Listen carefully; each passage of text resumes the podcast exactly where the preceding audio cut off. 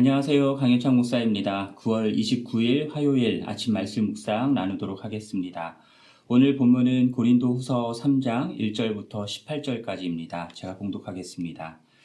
우리가 다시 자천하기를 시작하겠느냐? 우리가 어찌 어떤 사람처럼 추천서를 너희에게 붙이거나 혹은 너희에게 받거나 할 필요가 있느냐? 너희는 우리의 편지라 우리 마음에 썼고 무 사람이 알고 읽는 바라 너희는 우리로 말미암아 나타난 그리스도의 편지니 이는 먹으로 쓴 것이 아니요 오직 살아계신 하나님의 영으로 쓴 것이며 또 돌판에 쓴 것이 아니요 오직 육의 마음판에 쓴 것이라.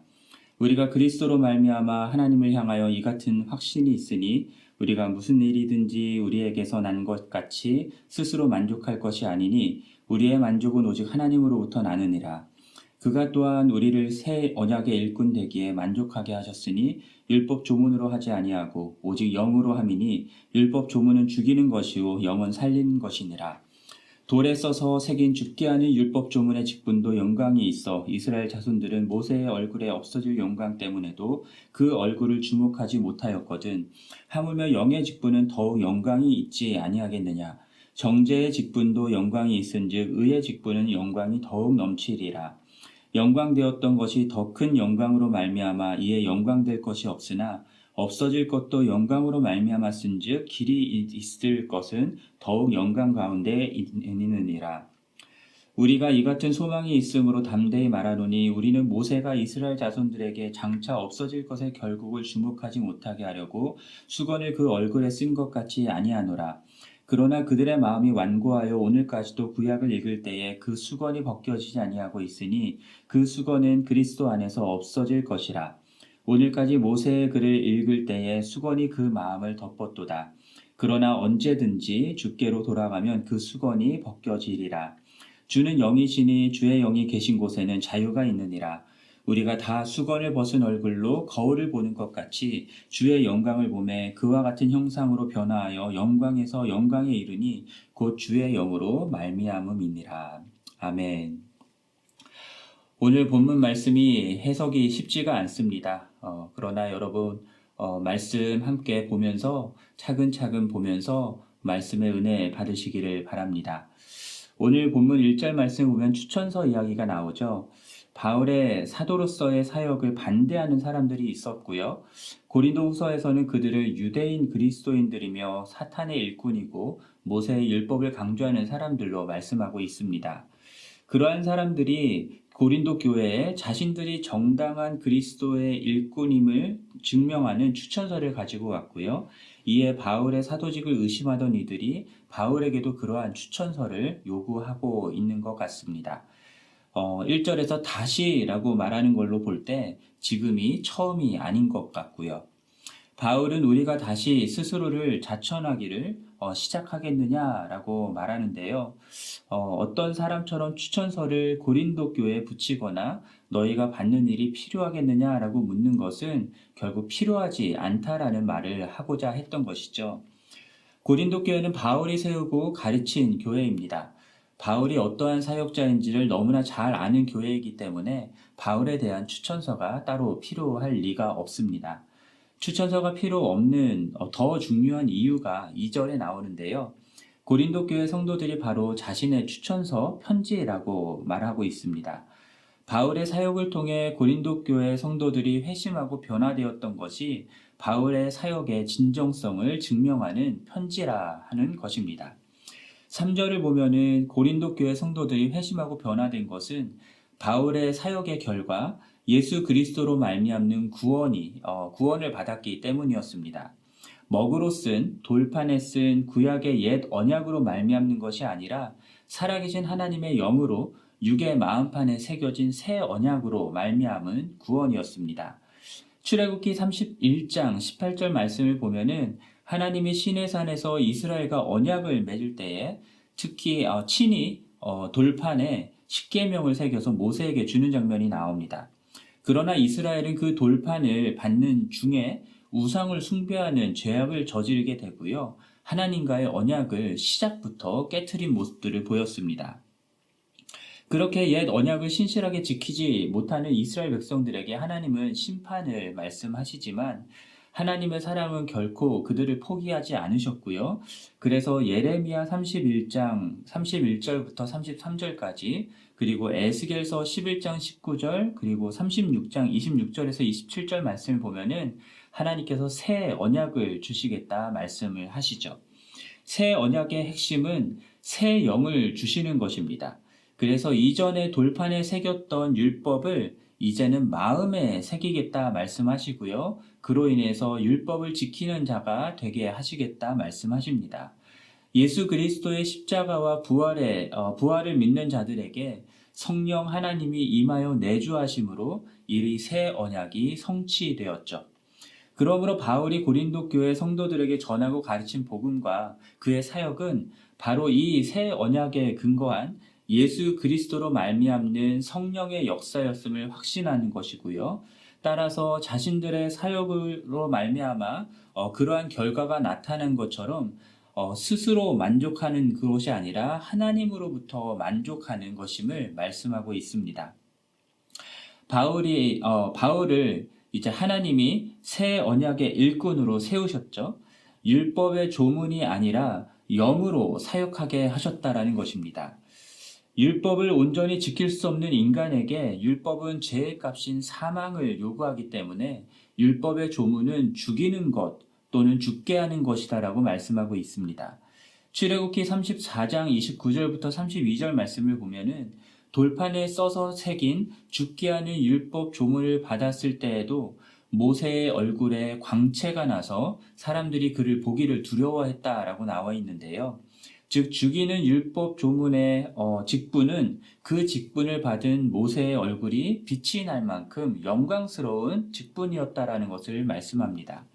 그러나 영은 어, 인간의 율법을 지키는 공로가 아니라 예수 그리스도의 십자가 공로로 말미암는 구원을 얻게 함으로 살리는 것이다라고 말씀하죠. 그러한 새 언약으로 말미암는 살리는 영의 직분을 바울이 받은 것이다라고 말씀합니다.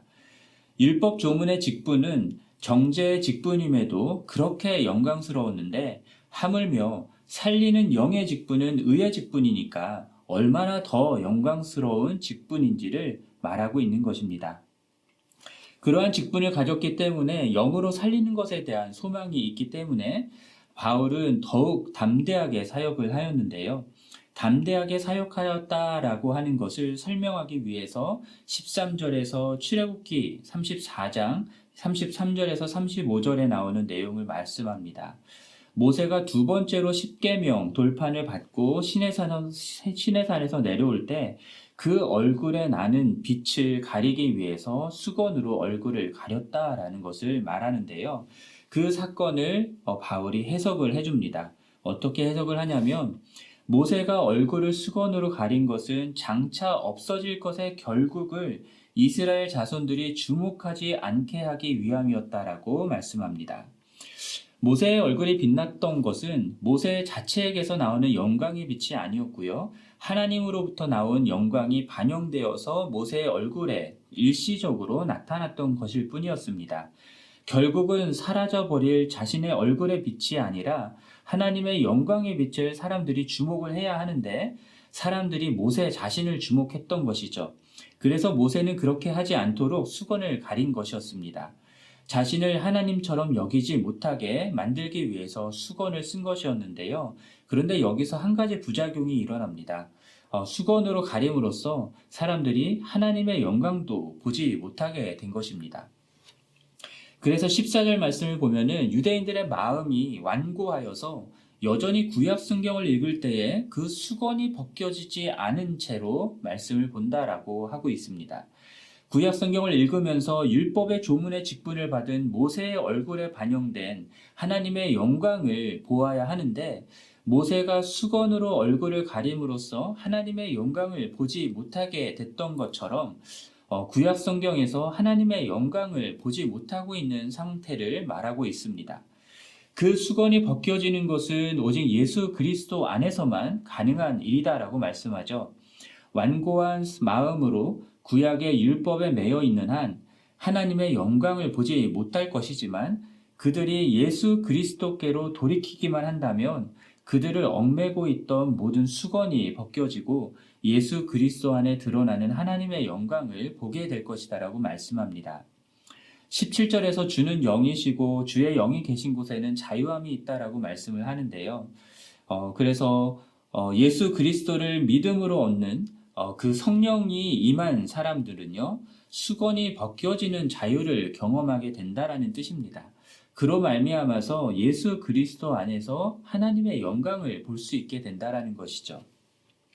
18절 말씀을 보면은 수건을 벗은 얼굴로 거울을 보는 것 같이 주의 영광을 보게 될 것이고요. 그렇게 되면은 우리는 주와 같은 형상으로 변화하게 될 것이다 말씀합니다. 그래서 주의 영광스러운 모습까지 이르게 될 것이고요. 이 모든 것이 다 무엇으로 말미암는 것이냐면 주의 영으로 말미암는 것이라는 것이죠. 결국 오늘 본문을 통해서 바울은요. 살리는 영으로 사역하는 의의 직분을 가진 자다라는 것들 말하는 것이고요. 모세처럼 수건을 그 얼굴에 쓴 것처럼 사역하는 것이 아니라 주의 영으로 말미암아서 하나님의 영광을 가리는 모든 수건을 벗기고 예수 그리스도 안에 드러나는 하나님의 영광을 드러내면서 각 사람들이 그 영광의 모습으로 변화하게 하는 사역들을 하고 있음을 말하고 있는 것입니다. 이로써 자신의 사도직을 변호하고 있는 것이죠. 사랑하는 성도 여러분, 어, 예수 그리스도를 믿는다라는 것이 무엇일까 다시 한번 생각해 보게 됩니다. 성령으로 말미암는 새 언약의 관계 가운데 어, 들어갔다라는 것을 의미하는 것이고요. 어, 그로 인해서 살리는 하나님의 성령이 우리 안에 거하고 계시다라는 것들을 말씀하는 것이고요. 그로 인해서 예수 그리스도 안에서 하나님의 영광을 가리던 우리 마음의 모든 것들이 다 벗겨지고 율법의 요구인 사망으로부터 자유로워지고 예수 그리스도 안에서 하나님의 영광을 보게 되었다라는 것을 뜻하는 것이죠. 나아가서 우리들은 예수 그리스도 안에서 주님과 같은 형상으로 날마다 날마다 변화되어 가면서 그 영광스러운 모습과 같이 될 것이다라는 소망을 갖게 되는 것입니다. 저는 우리 교회를 다니시면서 여러분들 모두가 이러한 믿음을 갖게 되기를 간절히 소원합니다. 또한 여러분 어, 영이 살아나는 그 예수 그리스도 안에서 일어나는 그 구원을 경험하게 되기를 간절히 소원합니다.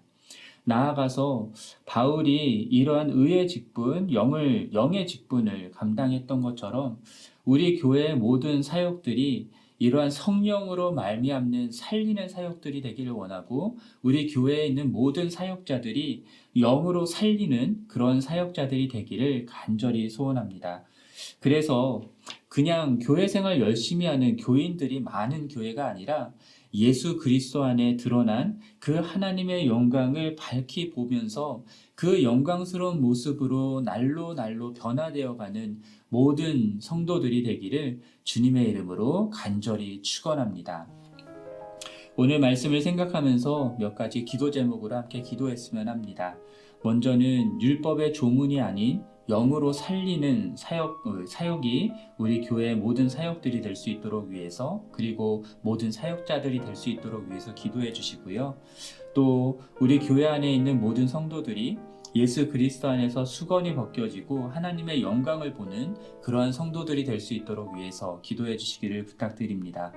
마지막으로 온라인으로 또 현장에서 예배를 드리는 모든 성도들에게 하나님 아버지의 놀라운 은혜가 임하기를 위해서 함께 기도하겠습니다. 하나님 아버지, 율법의 주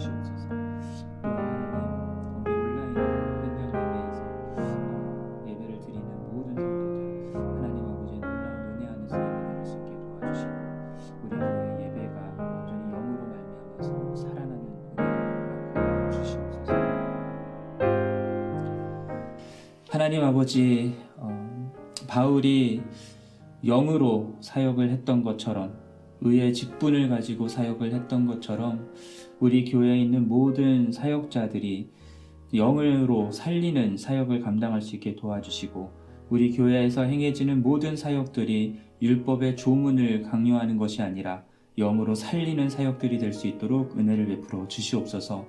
또한 우리 교회에 있는 모든 성도들 한 사람 한 사람이 율법의 조문에 매여서 신앙생활하는 것이 아니라 예수 그리스도 안에서 수건이 벗겨지고 하나님의 영광을 보는 은혜를 허락하여 주시옵소서. 또한 온라인으로 현장에서 예배드리는 모든 성도들 가운데 주님 은혜를 베풀어 주셔서 영과 진리로 예배드릴 뿐만 아니라 하나님 아버지께서 부어주시는 놀라운 사랑과 은혜를 충만히 누리는 예배가 될 수 있도록 도와주시옵소서 이 모든 말씀 우리 주 예수 그리스도의 이름으로 기도합니다. 아멘.